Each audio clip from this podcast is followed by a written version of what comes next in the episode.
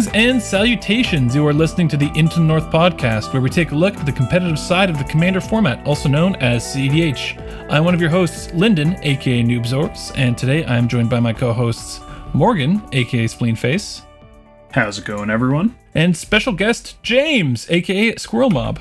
Hi, everybody.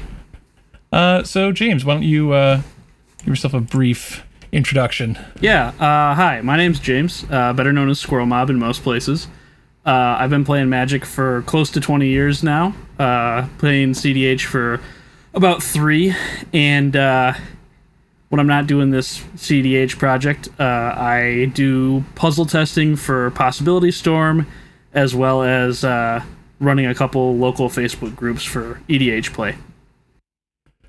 Nice, nice, nice. Okay, so uh, before we get into the um, main topic of the show, which is going to be on the metagame project, uh, let's jump into housekeeping and new developments and get those out of the way so we can uh, get into the meat and potatoes. So, in housekeeping, uh, we cover our new patrons, and this week we have a few. So, you know, couple couple members of the uh, GitRog server, I guess, is the kind of recent trend for uh, patrons. So, you know, big shout out to Weaver, who is a new patron from the GitRog server, uh, to Tanner R, who I guess is pretty new to the GitRog server, but is like a, a friend of uh, one of our mods or something. And then, um, uh, and as always, we've been doing for the past uh, several weeks, uh, not Jordan, because he has failed to uh, live up to his end of the bet, and he will keep getting called out until he does.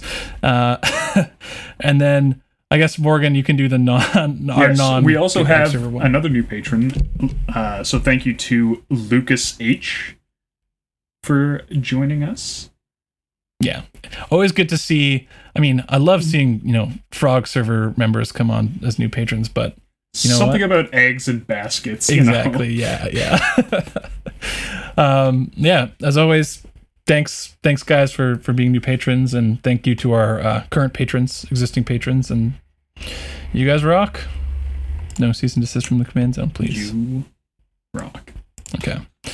Uh, so new developments. Uh, a couple things here. Uh, Morgan, do you want to? Yeah, how about you? How about you do these? Not really, no. But uh feels like we can't not talk about this. So uh there's a, a secret lair and uh people have opinions. Yeah.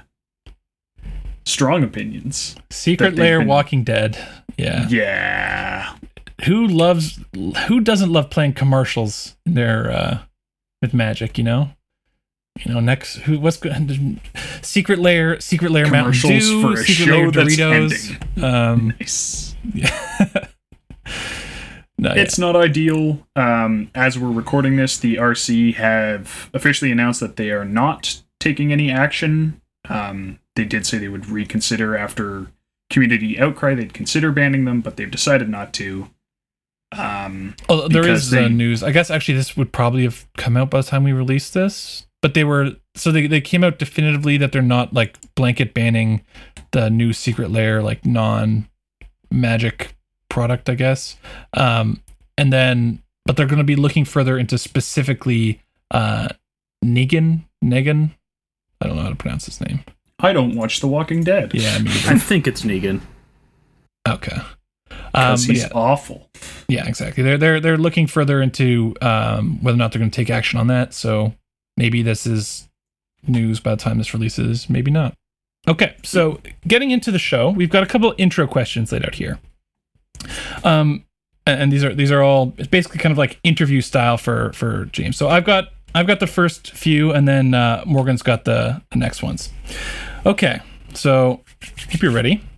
Uh, how did you get involved with CEDH and the CEDH uh, online community? Yeah, so about uh, January of 2017, I stumbled across the uh, competitive EDH subreddit uh, and just started looking at some of the decks and thought, hey man, these are pretty cool. And it turned out that a couple people in my local game store were also already playing CEDH, so we kind of had our own small little local group that played intermittently. Uh, sometimes there were only two or three of us, and we had a couple people who were like, "Well, we've got some high powered decks, so we'll play with you," and would get smoked or whatever. Um, and then around December of 2018. So for I've been doing that for about a year. Uh, uh, Timmy T 1000 actually got a hold of me on Facebook and was like, "Hey, we we're in the area. I'm looking to get CEDH going. Uh, do a monthly meetup for the state." And we dove into that. And so he kind of started it, and I've taken over since then. So we run a well, outside of COVID times, we ran a uh, monthly meetup for the state of Michigan to play CEDH. Um, and the online part just kind of spiraled from there, you know, commenting on Reddit and uh, joining the Nexus eventually, actually using Discord for once in my life. And uh, that kind of spiraled out more and to the point where just recently I was one of the new moderators named for the uh, for the subreddit based on my activities there. Congratulations, by the way. Yeah. Thank you. Um, yeah. Also, shout out to uh, to Timmy T one thousand. I know he listens to the uh, to the podcast. Michigan, the Michigan whole the, the whole Michigan meetup um, structure, I think, is a great model for um, anyone interested in doing, you know, organizing CDH within within their, I guess, state. Where, Yeah. you know things are pretty spread out. So it's a great model. it's worked emulate. out really well because we we do have well we did have the the monthly meetups when we were able to do that and we would rotate between two or three different kind of hubs i guess you would call it um, but in each of those places there was already a little bit of an inkling of a cedh group and now all of them have a pretty solid cedh group and that's not even including probably the biggest cedh group in the state which is uh, far enough kind of away from the rest of us that they do their own thing and that's totally cool Awesome. So what what decks do you play uh, in CDH? So I play a lot, um, a lot of different things, which means I'm kind of bad at all of them because I don't have a whole lot of practice with any of them. But um, I've played probably the most. Uh, I enjoy uh, the kind of melt banana build of Yidris Storm, um, Gitrog. I enjoy having fun with that one. But probably the deck I play the most is uh, Rashmi Control, which is uh, not great, but I really enjoy playing it. So Fair enough. I mean, if you're if you're willing to to put up with the uh, disappointments of Rashmi, then you know that's that that's you're- you're- about yeah. right.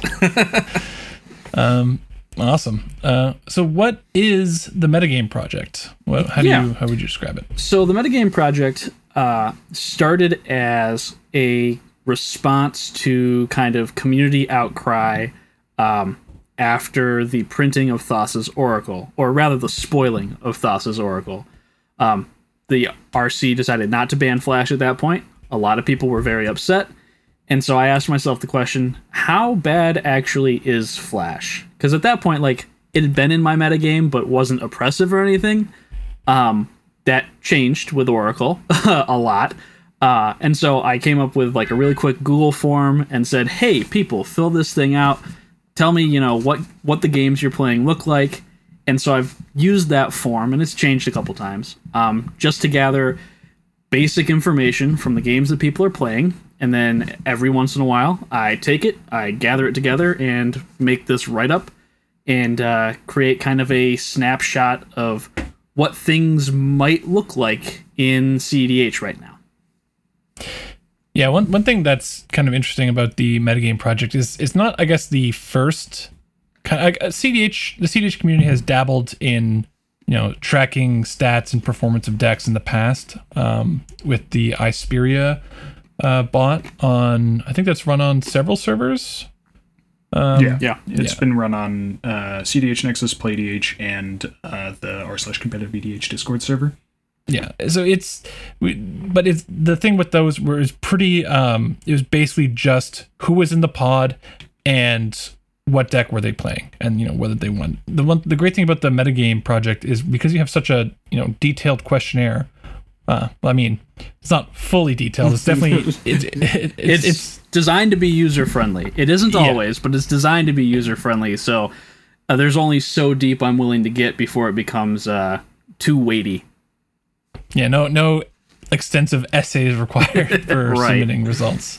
Um, but because you're you're go- you're getting a bit more than just that, you know, surface um, information from iSpear, you're able to get kind of a more interesting picture beyond just um, how certain decks are performing, and you know, it's been it's been really interesting to uh, to see those results. Yeah. Um, I think Okay, that. so- oh, go ahead. No, go go ahead. Go ahead. Okay, I was just going to say, I think that uh, some of the the information that's not necessarily related to decks is actually some of the more useful information that is gathered by this, just based on everything else, because it's the thing that we can kind of control for the most. And this segues perfectly into my uh, next question, which is what data is collected and why is it important? Yeah. So there are basically three major pieces to it.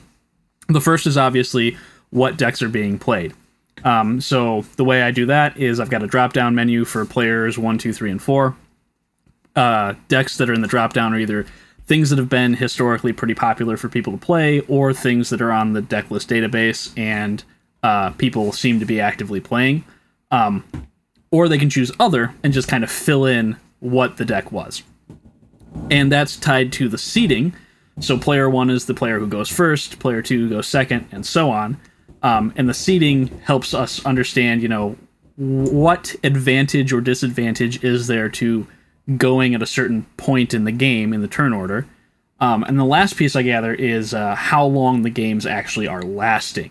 Um, so how many turns does it take for these decks to win?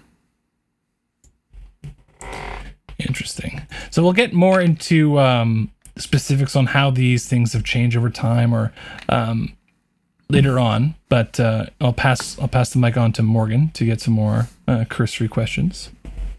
Yeah. So, uh, what do you do for a living? Is it uh, related to data analysis? Uh, only s- sort of, but not really. Um, I am a uh, American history teacher for uh, middle school students.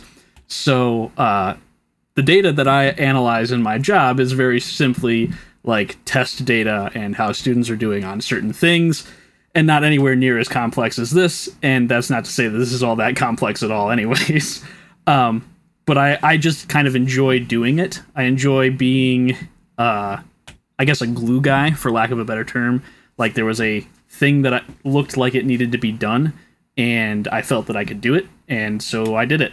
Um, and that's kind of how this mostly got started. Um, it's just a way for me to both be helpful and kind of relax while crunching numbers and writing a lot. Uh, and that kind of helps me unwind from things that are completely unrelated to that. Makes sense. Uh, so, how has this uh, project shaped your perception or understanding of the CDH meta and uh, how it's evolved and changed over time? Yeah, um so my first like inkling of like what a meta would look like for CEDH happened back when uh, Paradox Engine got banned, actually, which was kind of what planted the seed for doing this even before Oracle got printed.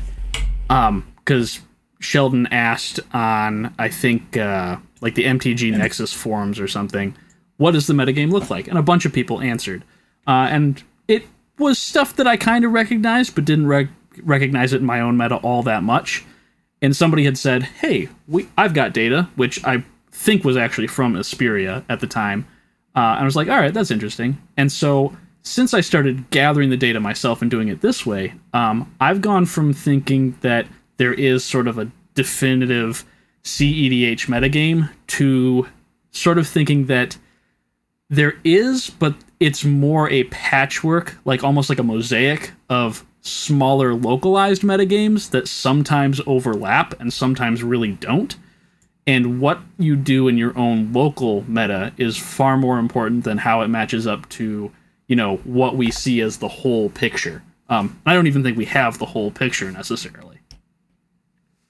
Yeah, I, I know personally the way I kind of envision it is that you know a lot of it is obviously local metas interacting and, and people deciding that they want to play a deck because it appeals to them or something. And I think the kind of idea of an overarching CDH meta is somewhat yeah it's somewhat true but it's it's kind of largely informed by um like the overall community and, and how the message gets you know passed along. Like oh you know Thrasios and Timna is tier one and this is the best thing to be doing through content creators um, like you know, podcasts or, or YouTube videos gameplay or online discussions on the subreddit or discords. Like that's I think kind of informs a bit of the meta choices for people in disparate groups but it's definitely not uh you know Yeah, I really agree with that. Um, just I mean, thinking about it. I I heard that the CDH meta is just dominated by Scion Hermit Druid decks with no interaction going as fast as possible. Wow, do we have a time that- traveler from?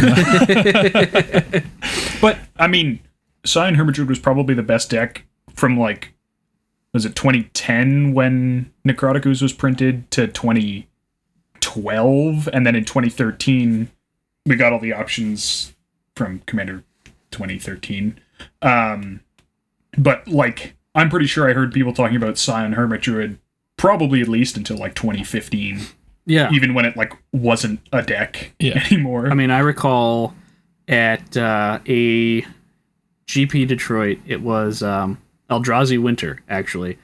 Somebody was playing a Scion deck at one of the, the tables of EDH I was playing at, and uh, another player was like, "Oh, I know what you're on. You're you're doing Reanimator. You're a CEDH deck. You're you're gonna go fast." and the dude's just like, "No, these are this is dragons," and he was not lying. It was dragons. yeah, that's that's funny. Some how just some commanders are completely deceptive.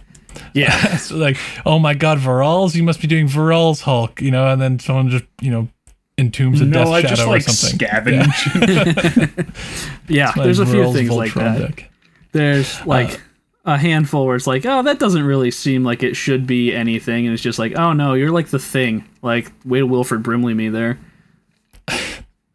Um, okay, so let's get into you know I guess the more details of the metagame project.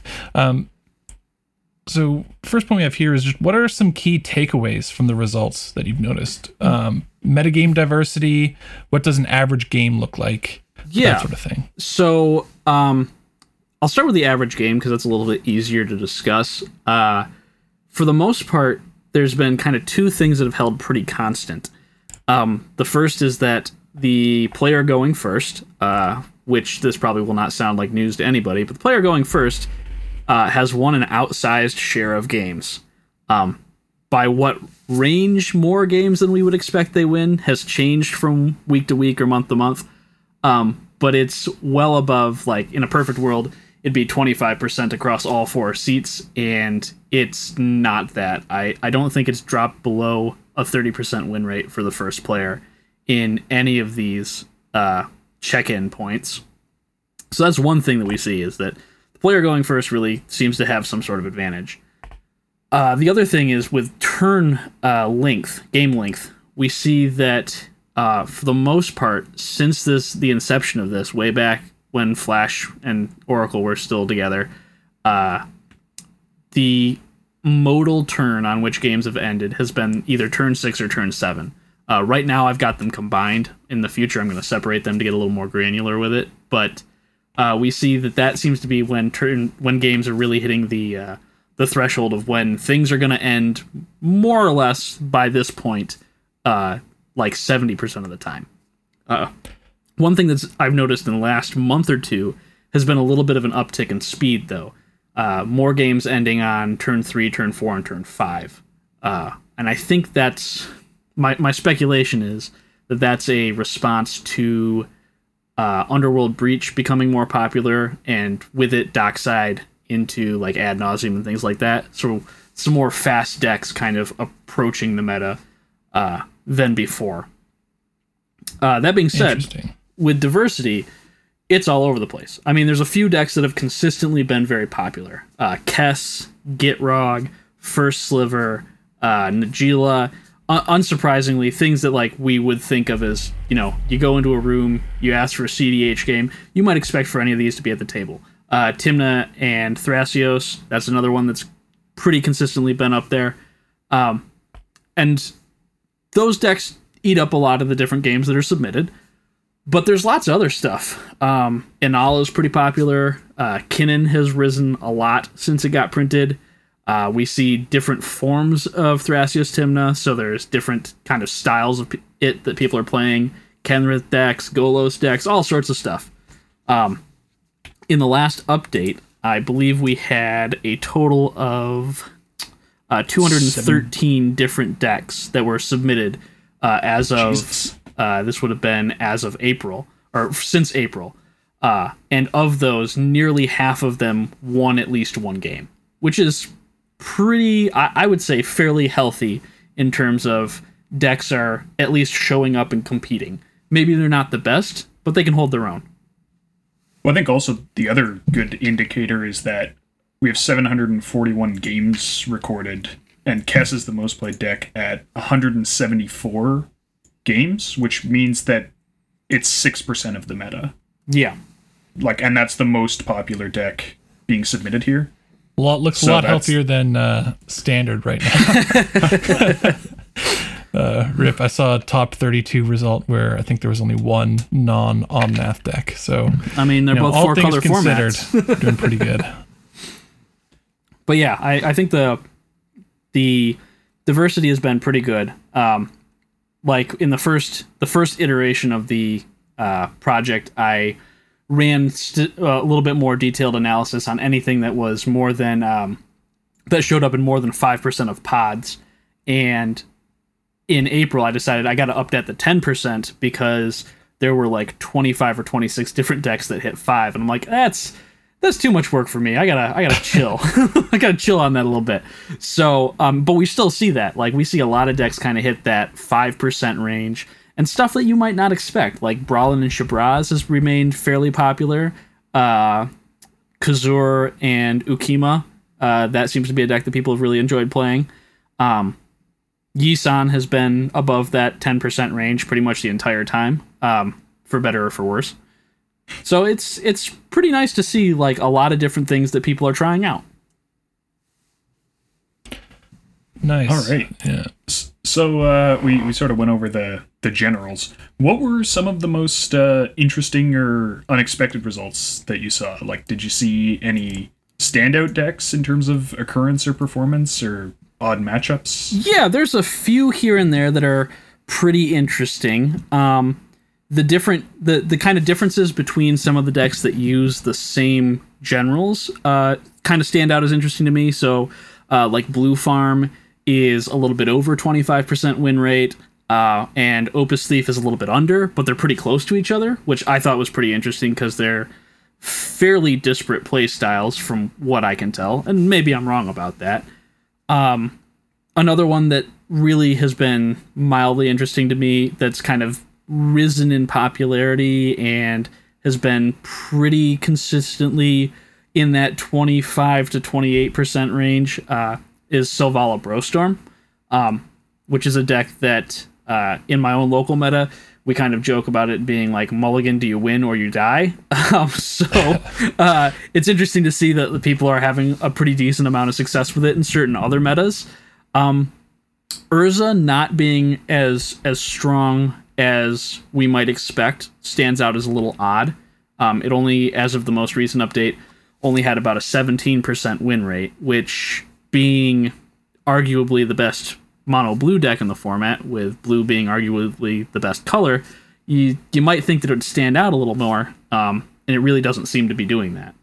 Has has that been a trend since um, you started tracking, or is this kind of just been recent? Because I know um, commander reliant uh, decks can definitely suffer under uh, Drannith. Yeah, um, it's been more recent, but with all of these, the the trends are usually not sustained for more than one or two updates. So uh, let me give you an example of that. In the most recent update, Elsha shot up uh, quite a bit in the amount that it was played um, in popularity, and its win rate went up a little bit too. Um, and so for a long time it was kind of down there around that 10% showing up in about 10% of pods that were submitted. Uh, and now it's kind of shot up a bit above that to about 13 or 14% um, and has like a 25% win rate and it was like 21 last month.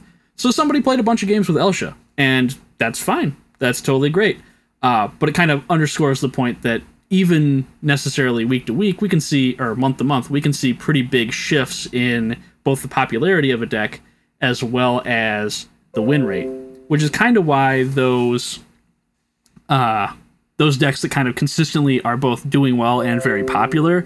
Uh, the Gitrog, Najeela, uh, Kess, First Sliver, uh, they kind of stand out as sort of the exceptions to the rule. They're both very popular, and almost all of them are within the realm of what we would expect a win rate to be. So, um, one of the interesting uh, decks that doesn't actually appear as much in this uh, in these results is Zur, which has historically been a very strong deck. Um, do you have any thoughts on why it might be that we're not seeing? Yeah. Um, a non-zero factor in Zur could be that kind of magistrate effect, where it's a it's a commander reliant uh, deck that's not necessarily always the fastest. Um, another issue might could or might boil down to uh, my own way of uh, dealing with classification, because Zur uh, has gone through a few different iterations of what it looks like. Uh, in the drop down menu for the easy to select decks, I still have Shimmer Zur as the deck that people can select. Um, but Consultation Zur has actually been submitted more than Shimmer Zur, despite being a deck that people would have to type in. Um, and then there's a couple other variants of Zur, which realistically, they might all be pretty close to the same deck. Um, and so while people are submitting them as slightly different things, I'm classifying them as slightly different things. And that might be not as accurate as it needs to be, which is one of the potential pitfalls of doing it this way. Okay. Um, I, I think also one of the other sort of personal takes I have on Zur is that uh, it's it's not like super well. It's still a fine deck. It's not super well positioned now, but it's also like you get no points for playing it. You know, like no one's like, oh man, I'm gonna build Zur and it's gonna be like a cool deck. It's gonna be different. It's gonna be unique. It's gonna be fun. Like none of those things. Yeah, and I feel So then it's like, it's like, oh, you built that really strong commander who's been around forever, huh? Uh-huh. Wow. I feel like there's a reasonable number of people on Zur who have been on Zur for a long time, and it's not necessarily attracting all that many new players either. Um, Probably. like I built a Zur deck during Flash Hulk Winter, uh, just to see if I could build something that could fight it. Uh, spoiler alert: it couldn't.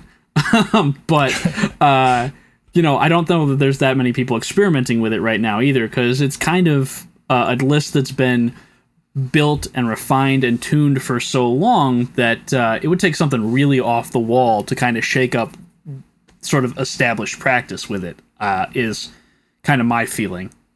Yeah, someone who's played Zur um, a decent amount, you know, the things have definitely homogenized since Thassa's Oracle. Uh, whereas before, you know, when you were doing shimmer stuff, there was like, oh, how are you gonna do? Are you gonna lean more into shimmer?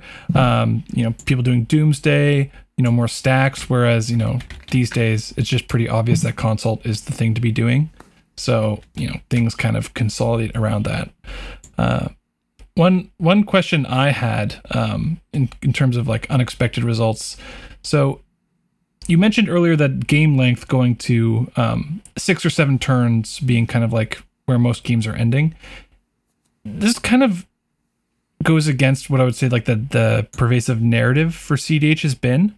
Um, do you want to I guess comment on that? And then Yeah. one also thing I want to uh, to kind of tack on to that is that is there any decks that you've noticed have a um, particular proclivity to like increase in their win rate um, as the game goes on, or or they is it kind of like same similar between all decks? Yeah. So, um, in terms of like, we have the this idea that CEDH is a turn three format, right? That's what we hear a lot of the time, and even though the the modal turn that games are ending is like six or seven, I don't necessarily think that disproves that notion actually. Um, because if we take all the the win rate or the rate at which games end on the different turns, more than half of them are ending on turn six or seven or earlier, like 70% or so, end around that time or faster. So, uh, what we see with that is that turn three area. Uh, maybe it's not important that you necessarily win that turn, uh, but it's important that you be able to impact the board or the stack or threaten to win or do something. You have to be able to be in the game by that point. Um, which I do think, even though it's a little bit of a, a truism, I think it's honestly fairly accurate that, you know, if you're not already doing something more than just land go by turn two or turn three, then you're probably not really you've either got a really crappy hand or you're not really up to snuff with what everybody else at the pod is doing. Uh, in terms of decks that do better the longer they go, uh, there are some discrepancies between different decks that go that do better faster or do better later in the game. Um, one that kind of stands out is like, for example, uh, Elsha uh, seems to do pretty well, uh, sort of both early and late, which is kind of interesting. So it's like got a really good, a pretty good win rate at the beginning, and a pretty good win rate as the game goes longer, but dips a little bit in the middle. Um, we also see uh, First Sliver is really interesting. So uh, the longer its games go, the worse it kind of seems to do. Uh, but it does really well earlier on in the game. Um, it makes sense. No Yeah. value engine in the command zone, right. but obviously great win con. Yeah. yeah. And um, the one that kind of stands out as the weirdest, um, although not uh, maybe honestly not that weird, uh, is Tymna and Thrasios. Right. So we would think that you put Thrasios in the command zone, you spice them up with maybe a little bit of you know Seedborn Muse or Training Grounds or whatever your particular flavor of TNT is. Um, we see that it does really poorly uh early on. Like it's play it was in like 65 games that ended uh before like turn 5 and only won 6 of those games. So like that's about 9% not great and then in games that went really longer like past turn 7 it only won about 18% but in that mid-range spot which is again unsurprising it really won quite a few games and did quite better in that range, which is interesting because you would think that with a deck like that, the longer the game would go, it would go from, you know, maybe not great in the early game to pretty good in the mid game to really excellent late game, but it doesn't really match up with that all that well. Yeah, that's Well, I- really interesting. I wonder if that's because like it like one of the things that's sort of hard to to factor out here and we'll get into we have a section on on biases later but just um if things aren't going wrong for Thrasios and Tymna it's reasonably likely that they'll kill you on like turn 6 7 or 8 um like they'll have accrued a substantial amount of card advantage through their commanders and then it's like okay now i can kill you. Um so the fact that the game is going past that length might be an indicator that something bad happened to them. You know they stumbled on lands and they couldn't get their thrasios online or you know maybe they tried to go for a win and then they got stopped and were just left with like nothing. Um so that's like there's a kind of it's not exactly a survivorship bias but like a similar idea where if a deck is trying to kill you on turn 7 and it fails to do that then you know you wouldn't necessarily expect it to be doing super well Yeah. And there's there's a few other decks that kind of fit that same sort of idea too, like um uh Korvold. Um and Korvold's a weird one because like when this project started, uh Corvold was still very much a food chain deck, whereas now there's I don't know whether there's consensus whether it should be not a food chain deck or not, but there's been discussion around that question of like which way to take it. Should it be food chain? Should it be dockside? Should it be both? Should it be I don't think neither is an answer there, but you know, should it be something else? I mean it should definitely be dockside Yeah, yeah, right. There's- Like it should definitely be dockside. That's neither is not an answer. no, answer maybe but, it should also be food chain but it should definitely be dockside Um, but like Korvold is a deck that, for whatever reason, has um, almost seventy-five percent of its wins uh, coming before turn five. So like it's been in games that have gone longer than turn five, but it hasn't won very many of them. Now that could be part of the difference in the way that it's been built. Uh, it could be some weaknesses the deck has overall. It could be uh, just the decks it's up against happen to be better. Who knows? Um, but it's interesting to see kind of some of those places where there are disparities. The weirder thing is, though, that Uh, more decks don't have much of a disparity. Um, you know, there there's some dips here and there, um, and in some cases that might be explained away by even just sample size because we're not talking about huge numbers here or anything. Um, but like Najeela seems to be pretty consistent across the board.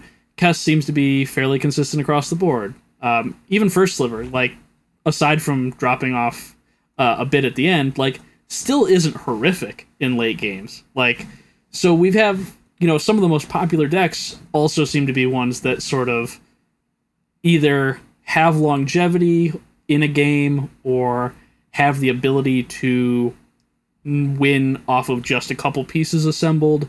So, you know, if you get to later in the game and you're top decking, you only need one or two things that that can maybe make it easier. Um, and I think Najeela is a really good example of that. I mean, you put Najeela down and she can win a game by herself if everybody's in top deck mode. So you mentioned that the you notice a trend in the meta speeding up. Is that just relative to you know post flash ban, or is this kind of a trend you've noticed since the very beginning? Uh, this has been post flash ban. In fact, it's really been the last couple updates. Um, so like Flash was the the first couple updates after Flash was banned really matched the updates before Flash was banned pretty closely. Um, games ending about half before turn six and about half from turn six onwards. Um, whereas now it's a little more than half before turn six and a little less than half turn six onwards, which isn't a huge difference, but we're talking three or four percent over about a thousand games in both both instances. So it could be statistical noise, but um, well, it's also it is dragging the existing sample with it, right? Yeah, it is right, and that's the thing. Um, it is bringing. So we had more like wins on turn four this uh, this last update than we had previously, um, and so there's I, have seen a few different uh, takes on why that might be the case. Not talking specifically about this, but uh, people talking about, uh, for example, the Finnish meta, which is very Ad Naus centric and, uh, by my understanding, very quick, very fast paced, and some people following kind of emulating some of those decks. Um, a lot of pressure to go fast is turning into really powerful dock sides, which are you know powering out really powerful plays much earlier than we might expect. Uh, things like that, um, which there are answers to, and maybe they're not as good as they need to be. I I don't know. That'd be speculation, but um, it's interesting to see kind of that that interplay of people's perceptions and then how things kind of mirror those perceptions later on. Hmm.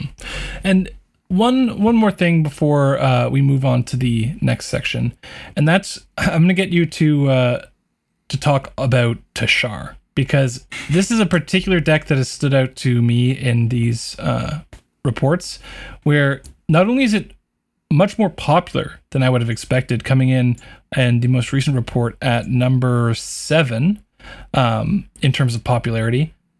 Like very, very high for a mono white deck, um, especially given the reputation mono white has in CDH. But then also have coming up with a decent win rate as well.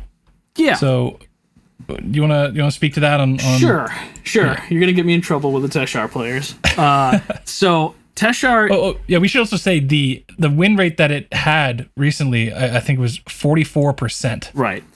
Yeah. Yeah. Forty four so. out of hundred games made the math really easy on that one. So, um, Teshar is a deck that uh, has been really, from my understanding, has been really heavily tested and built up over time by a handful of individuals who really want the deck to do well. Um, and that's great. I mean, that's what brings brewers to this community, and they do great things, and we get new decks from it.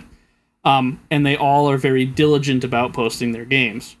Uh, but what that's resulted in is a situation where the metas where Teshar is getting played a little more often uh, are overrepresented in the numbers overall.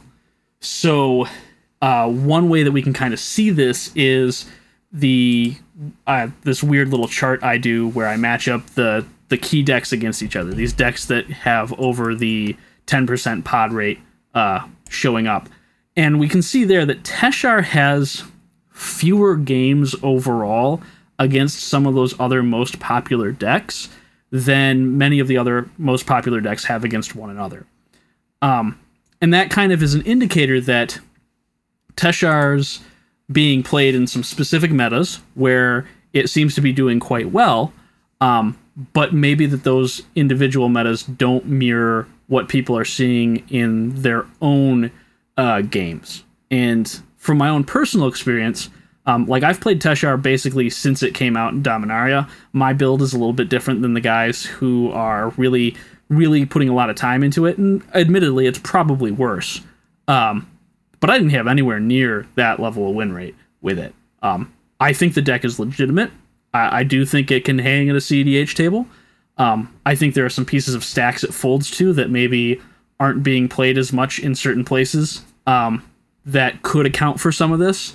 Um, like I don't know how much Null Rod or uh, Collector Ouphe they're seeing, uh, just because like in again in my experience, um, if I don't have a Path or a Swords, I'm pretty dead to to Ouphe, um, which is not great. Uh, so I think it's largely a remnant of kind of those two factors of both being played by people who are really competent with the deck and are really uh, trying to make sure they've got the best build possible and being uh, submitted really regularly so that those games that it shows up. I mean, do I think that we have every Teshar game that's been played since April? No. But I think we have a higher rate of Teshar games out of all the games that Teshar being played than we do compared to any other deck. Um, and I think that affects the numbers somewhat. Interesting. Um, okay, so moving on to the next category. Um, what data do you wish you had that you don't collect, or you know, maybe, maybe it's it's because you don't you don't collect it because it's a it would make it you know too cumbersome to uh, to put on the the form or is there anything you plan on adding to the form but or like if you if you could you know ask a genie what what what statistics yeah. you know yeah yeah what, no up? if i could be like omnipresent and see every single game of cedh being played everywhere there's a couple other things i would take into account um, mulligans i think would be really fascinating to have information on um, i think that they probably affect things quite a bit but without uh, adding them into the form would be, I think, too cumbersome because um, people submitting these forms already have enough to keep track of, uh, and adding on to that, you know, how many times did each specific player mulligan uh, is a whole other level of uh, detail that is going to turn people off from doing it in the first place. I think that's probably the single biggest piece of information that's missing from this, because um, I think there's a lot that could be explained by mulligans. Uh, yeah, I feel I feel like certainly uh, that's the kind of information where like you'd have to go back. You know, at the end of a night of playing games, you could kind of remember it's like okay, who went first? You know, like the decks I was playing against is not hard. The turn order is like a little bit hard, but pretty doable. But then like you'd go, oh shoot, I have to ask everyone how many times they mulligan. Never mind. Like, mm-hmm. yeah, exactly. Um, and like similar to that, uh, but again, much more. It would be much more detailed and like if we could see how many times people had a turn one uh, mana positive rock, so you know, crypt or a vault or a Sol Ring or a mox diamond or whatever, um, that would probably be really inform- really useful information. But again, would be way too much to gather. Um, so I know that like the Command Zone podcast or videocast or whatever you want to call it uh, has done some statistics episodes where they have those kind of statistics, but they go in and actually look at like gameplay video, which is an entirely different beast altogether. So they kind of have that information, uh, but selected from a different sample of people. Yeah. Um, is there anything you plan on adding to the uh, to the form? Yeah, I'm or gonna keep it as is. You think? So, my plan right now is to to change this. I was gonna change it in at the end of October. Um, but we just got news today that, uh, unsurprisingly and disappointingly, uh, Commander Legends has been delayed a little bit. Uh, so I'm probably gonna do two more months with this form as is. Um, and I'm I've got some good ideas from people on things to consider adding. So uh, things like um, even having a way for people to say, I don't remember the exact turn order, or I don't remember the exact turn it ended on, might get more people to submit games. Um, possibly having some more uh, detailed information, like not too much, but a little bit to to help focus uh, decks when they're submitted as other. Uh, that could be something both useful to me and useful to the readers. Um, and like I said, uh, I think I mentioned this earlier. I'm gonna get more granular with the turns. Like that's a thing I know I'm gonna do. Is I'm gonna separate turn six and turn seven, and turn eight and turn nine, just to be able to get a little bit more detailed and and dig down a little deeper into those specific pieces. But I'm Um, also open to suggestions if people have them. Um, So one, one thing I think, um, I mean, I'm not really necessarily saying this as a suggestion, but kind of like a, I don't know, just just throwing throwing ideas out there. So one thing that would kind of interest me is to see how uh, player skill affects these things, and you know the popularity of decks. Um, obviously, you know if a bunch of new players who maybe aren't experienced uh, can maybe affect the win rate, um, or maybe you know some some decks have just perform much better if you've got you know a really skilled pilot and you know new players do very poorly or some decks are just you know pretty even across the board. I think that'd be interesting and you know you can that's something that you can maybe see if you look at I, uh, stats. Um, that's something i've delved into into the past where you look and you look at uh, breakdowns of individual players how they perform with the decks. So I take it no no plans for player tracking or anything like that. There isn't currently, um, for two reasons. Uh, the first is uh, because these games are, are self submitted by people, uh, they could know potentially how long they've been playing a deck, you know, what build they're on, things like that, uh, and could give detailed information about themselves. But especially with how many games are played over webcam or Trice, um, there's not a great way to know that about your opponents unless you take like five minutes to talk about it at the end of the game, and nobody really wants to do that. I don't think. Um, so that's the the biggest hurdle in my my opinion. Um, the other issue is um, just respecting people's privacy. Like I don't necessarily want to keep detailed statistics on individual people. Um, even when the, people submit games now, there's an opportunity for them to submit like their Reddit username or their Discord tag or like an email address or something, just in case I have questions or want to follow up with them on something. Um, but it's entirely optional because um, just being concerned about not wanting people to think I'm up to anything nefarious, I, I choose to to err on the side of not kind of collecting that kind of information, um, for better or for worse.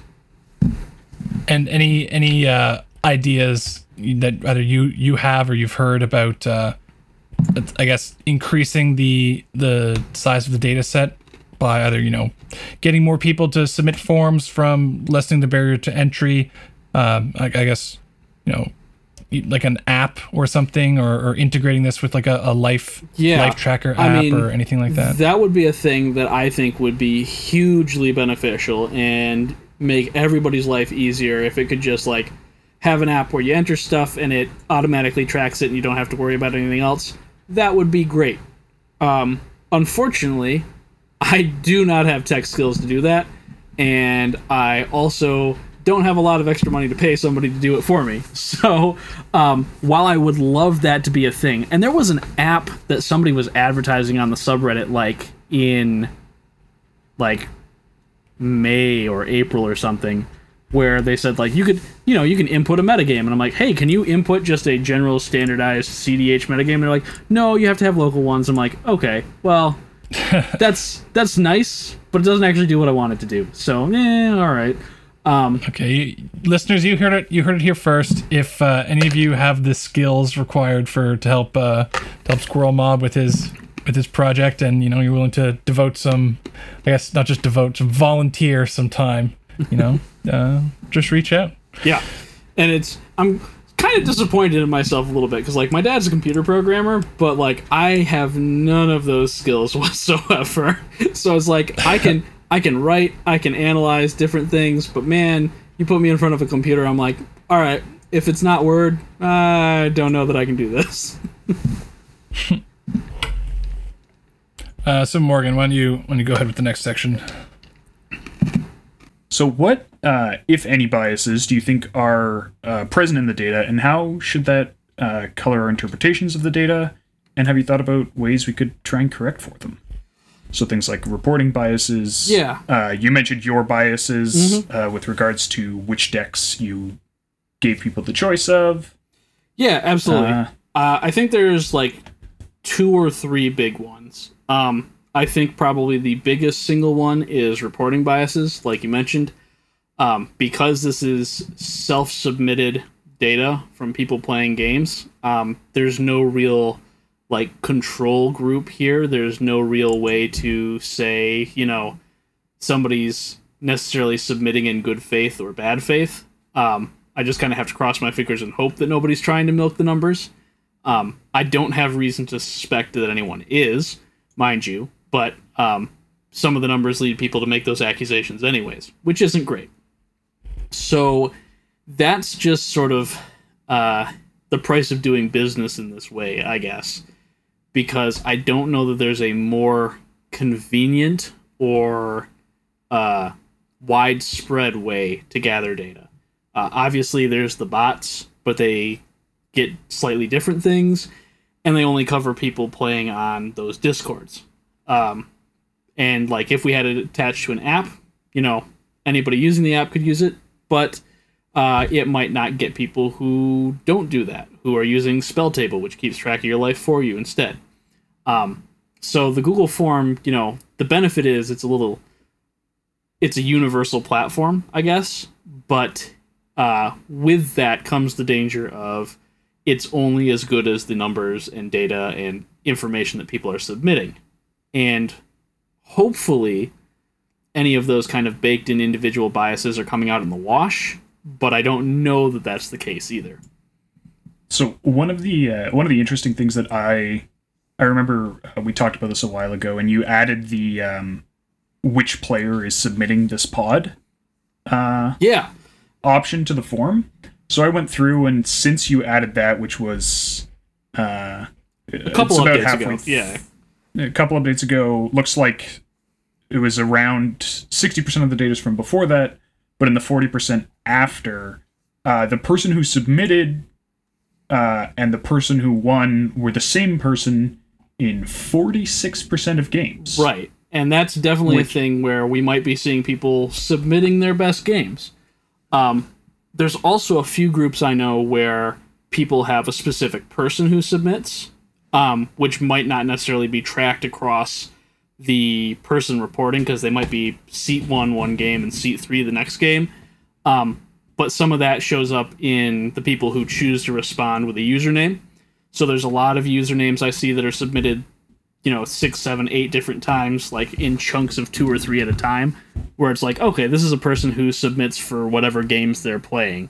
Um, and those can both lead to to those sorts of biases as well. Um, both in terms of like am i submitting my best games only? Because that's not great. Uh, it's not perfect. Or it could lead to the issue where we have that oversaturation of certain metagames. If there's a couple people who really um, do this every time they play and they play with the same people repeatedly then those people get overrepresented overrepresented relative to the size of the player base at large.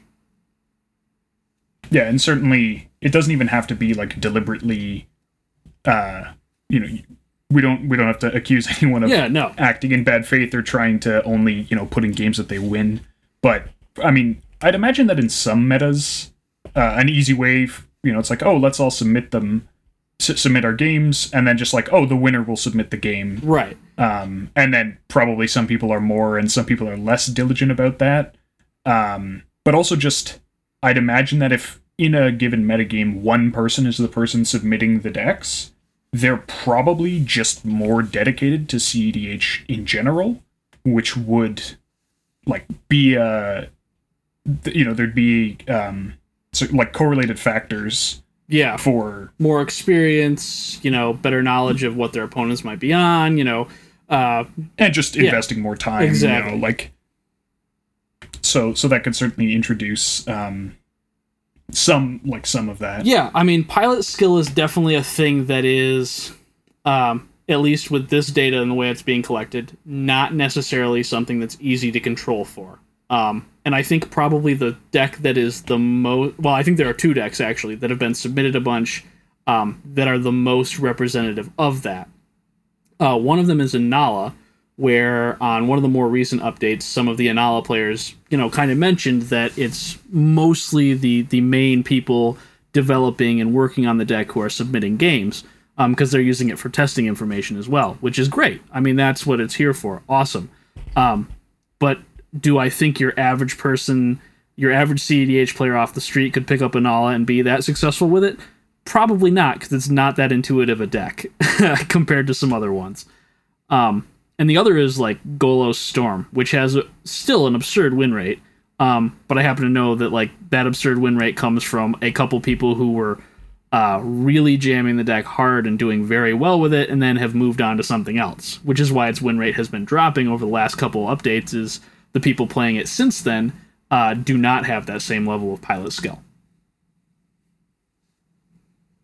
Yeah, and I think I think one of the you know like I've you know people can go back and forth on uh, is like is the data biased when when we see re- results we don't expect is it that the data is biased or that our uh, expectations are biased you know like particularly um, i've seen some people talking about teshar and saying like no this deck is actually uh you know like this deck is actually like a very strong choice and you know i might disagree. I've dabbled with the deck a little bit. I think that looking at it it doesn't it seems like it doesn't like it's easy to interact with on a lot of axes and the mono white card pool is limited like the mm-hmm. the mono anything card pool is limited yeah white in particular um red as well but uh like I remain confident that no one's bias is strong enough that if any of these decks with like a 40% win rate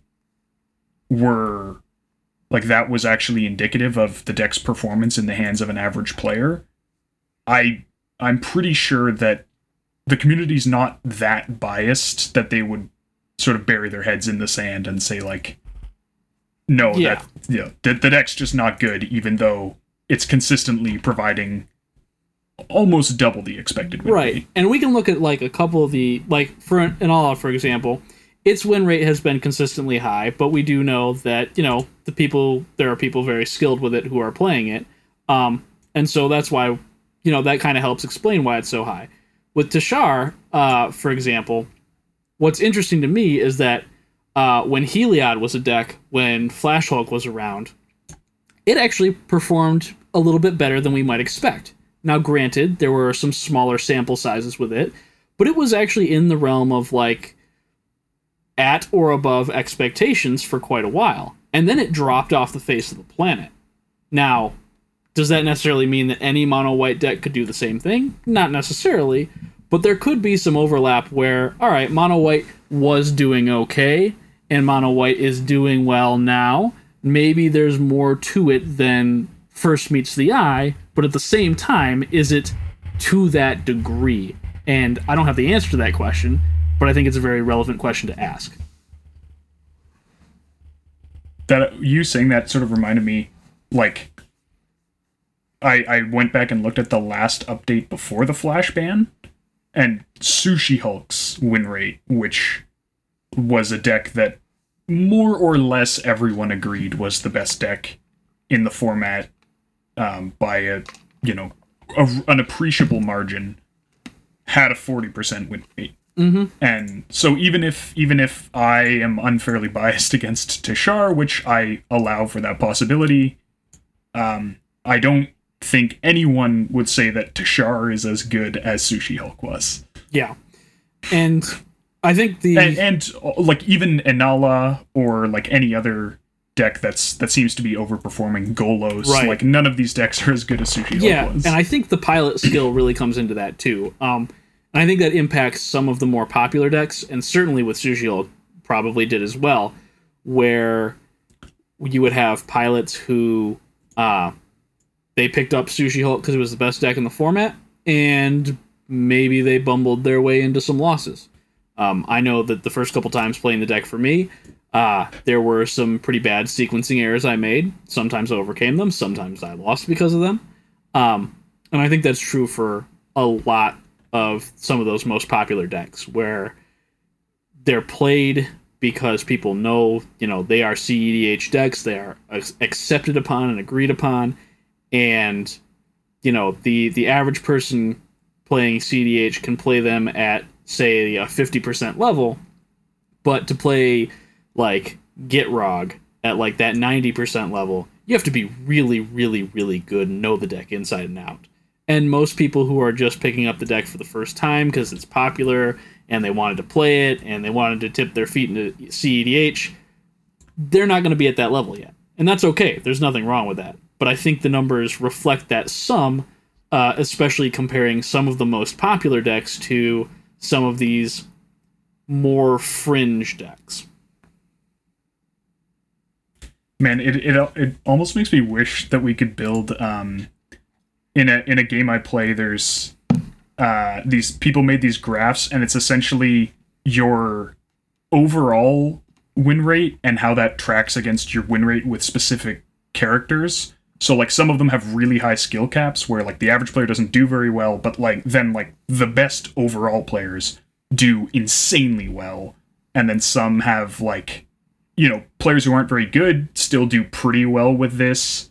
Um, but you know, at the top end, like it doesn't it doesn't improve. Yeah, you know, commensurately, like the the benefits of it drop off. Ceilings like it'd be really interesting to see that for for CEDH decks. Like you know, some people will say like, oh, the deck, the basics are easy to learn, but like the last ten percent is really hard to learn. But like, how hard is the this is it to get to the seventy percent mark? You know, Yeah. like that's like having a, a general sense of like where a ceiling and a floor is for your average player on any given deck would be amazing um and there's also like because this is a multiplayer game there's a lot of pieces in there that aren't even accounted for right like if we're talking about uh if you're the player going last uh it's maybe more important if you are savvy in table politics right uh but not everybody's good at that not everybody uses that um and so there's there's more than just uh, the cards in in the deck and on the table. Uh, there's you know what are you doing for politics? How good's your what what tells are you giving away? How's your sequencing? There there's a lot that is uh, really interesting that goes into this and is really hard to capture. one thing I think that would be, you know, a potential a potential thing that that you know a bias or, something that could you know pollute the data a bit is how common decks are built as you know budget, right? So, or or like how much variance there are in lists. yeah, So you know, I, I think Gitrog, you know, being a very popular list, you know, and you know, going through all the deck list, the, the deck list channel on the Gitrog server, and seeing you know everyone with their different take on Gitrog, if they're you know new and if they're not playing like the standard deck list database list, there it's it can be quite a lot. But obviously, you know, this is still going to get marked down as a Gitrog list. yeah, and that Um, yeah, and and I, I could see that affecting um different decks, uh, you know, differently depending on whether or not there uh, there's much flexibility there. and that definitely is a, a bias on my part too because like i mentioned with zur like probably all the zur decks in here could realistically be, be put together. Whereas you know eureka maybe i should have two or three different eureka builds instead of lumping them all together because there's differences in how they're they're built. But that also gets to kind of a fundamental philosophical question that um, has come up in this community recently and not so recently within the past years or whatever we want to look at it. But um, the question of like, at what point is a deck a new deck, right? At what point is Yeah, this innovation actually something that moves it beyond what it once was into something that is an entirely new uh, device?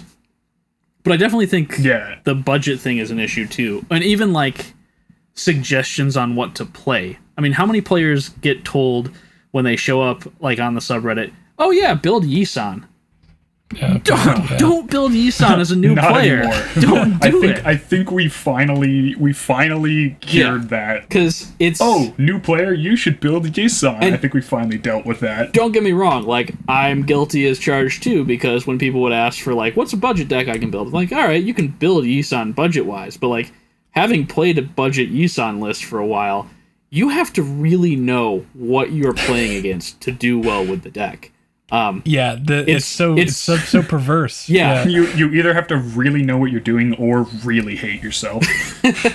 it's it's one of those decks that like requires because there are so many decision trees to make like every turn that the deck is built around it's it's a lot more complex than people i think give it credit for because it's a mono green deck um i mean even like compared to say Selvala Brostorm not to hate on Brostorm like it's still it's again a completely viable and legitimate CEDH deck and arguably better than Yisan but I think that the average CEDH player can play Brostorm much more intuitively than they can play Yisan.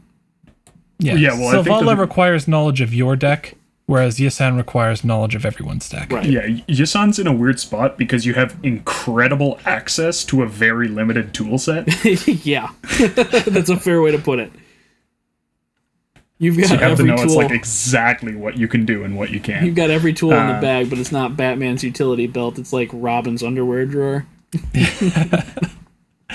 um, Awesome. And so our final uh, topic here is on potential uses for the data. Um, so I know you like to give a disclaimer whenever you post this. Yes, I do. uh, so I mean, maybe this is a good time to reiterate that. Absolutely. Um, yeah. Um, yeah. These numbers are are not intended nor designed nor um, indicative of any sort of truth about anything.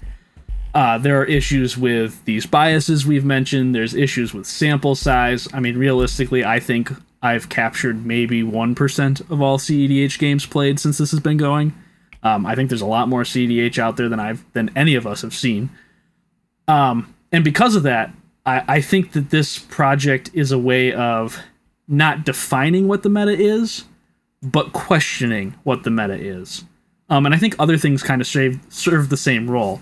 Um, I think the deck based deck ba- yeah, the deck database does sort of the same thing, where it's a a shot of what might you expect at a CEDH table. And this is kind of similar, just looking at it in a through a different lens. What might you expect at a CEDH table?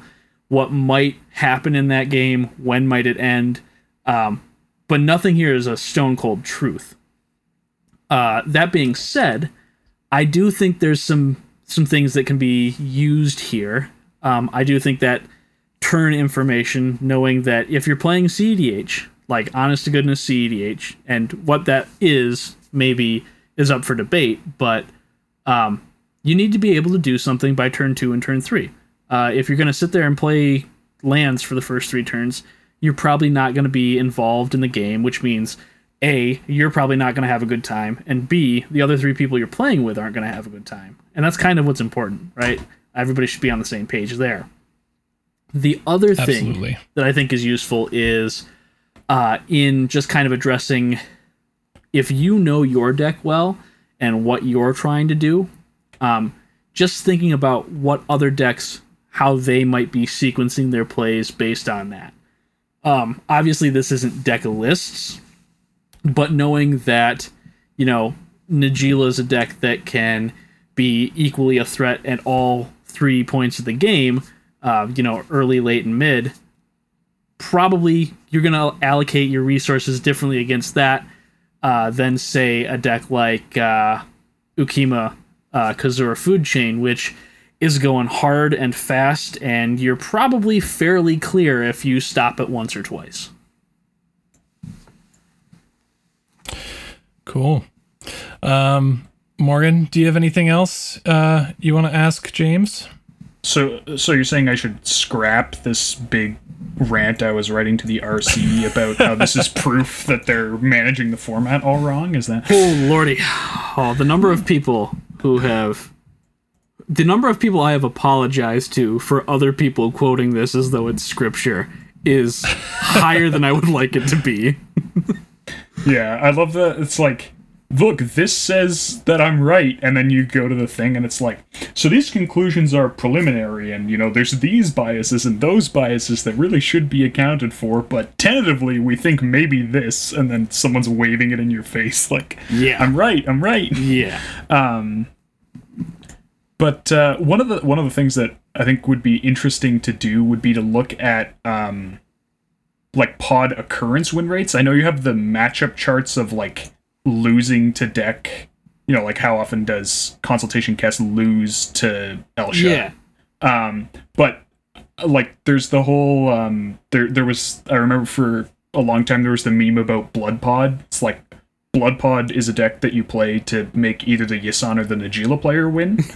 Yeah. um I mean that. so like it, it would be interesting to to look through the the like rather than just oh this deck loses to that deck like this deck loses or wins when another deck is in the pod would be an interesting thing to look at. it really would Ooh, be. definitely. I yeah.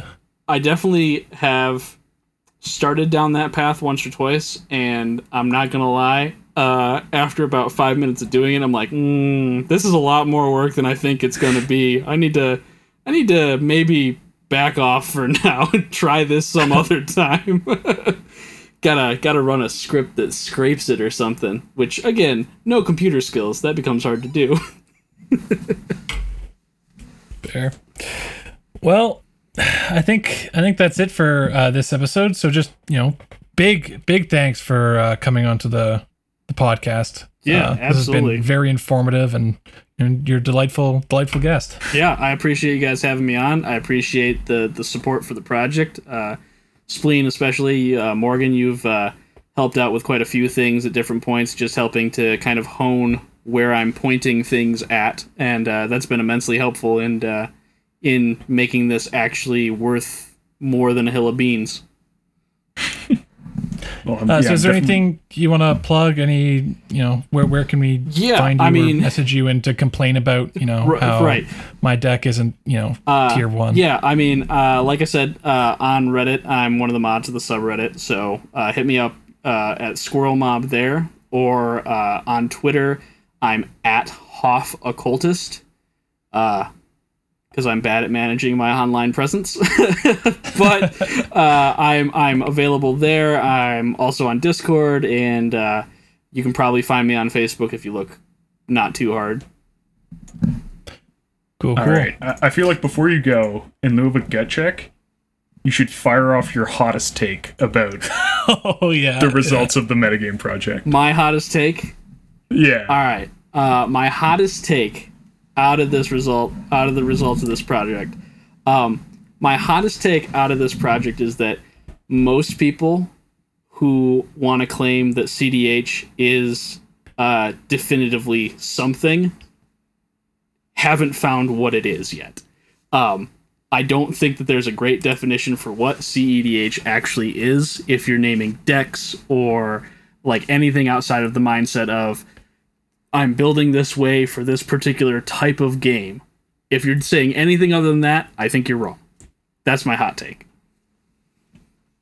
So you don't know what the mm, right Three answer peppers. is. Three peppers. You don't know what the right answer is, but you know everyone else is wrong. Yeah, that's on board. basically. I'm on board. Okay. So that wraps it up for this episode. If you guys would like to reach out to us with any questions, comments, or concerns, you can contact us on Twitter at Into North Pod, via our email into northpodcast at gmail.com, or on our Discord server, the invite link for which can be found in the description for this episode.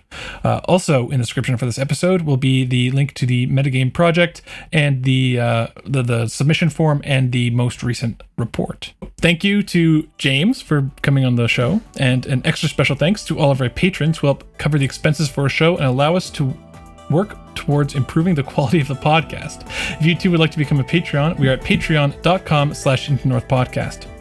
Another way you can support us is via our TCG Player affiliate link. Uh, so anytime you want to purchase something from TCG Player, uh, if you use our affiliate link, which is in the podcast slash YouTube description, a portion of your purchase scores goes towards supporting the podcast. Uh, thank you as always to the band Vox Cadre for our lovely podcast music, to Nate Slover for our equally lovely podcast logo, and to our long suffering podcast editor Roadkill. Next episode will be out in two weeks. Until then, see ya. Have a good one. Bye, everybody.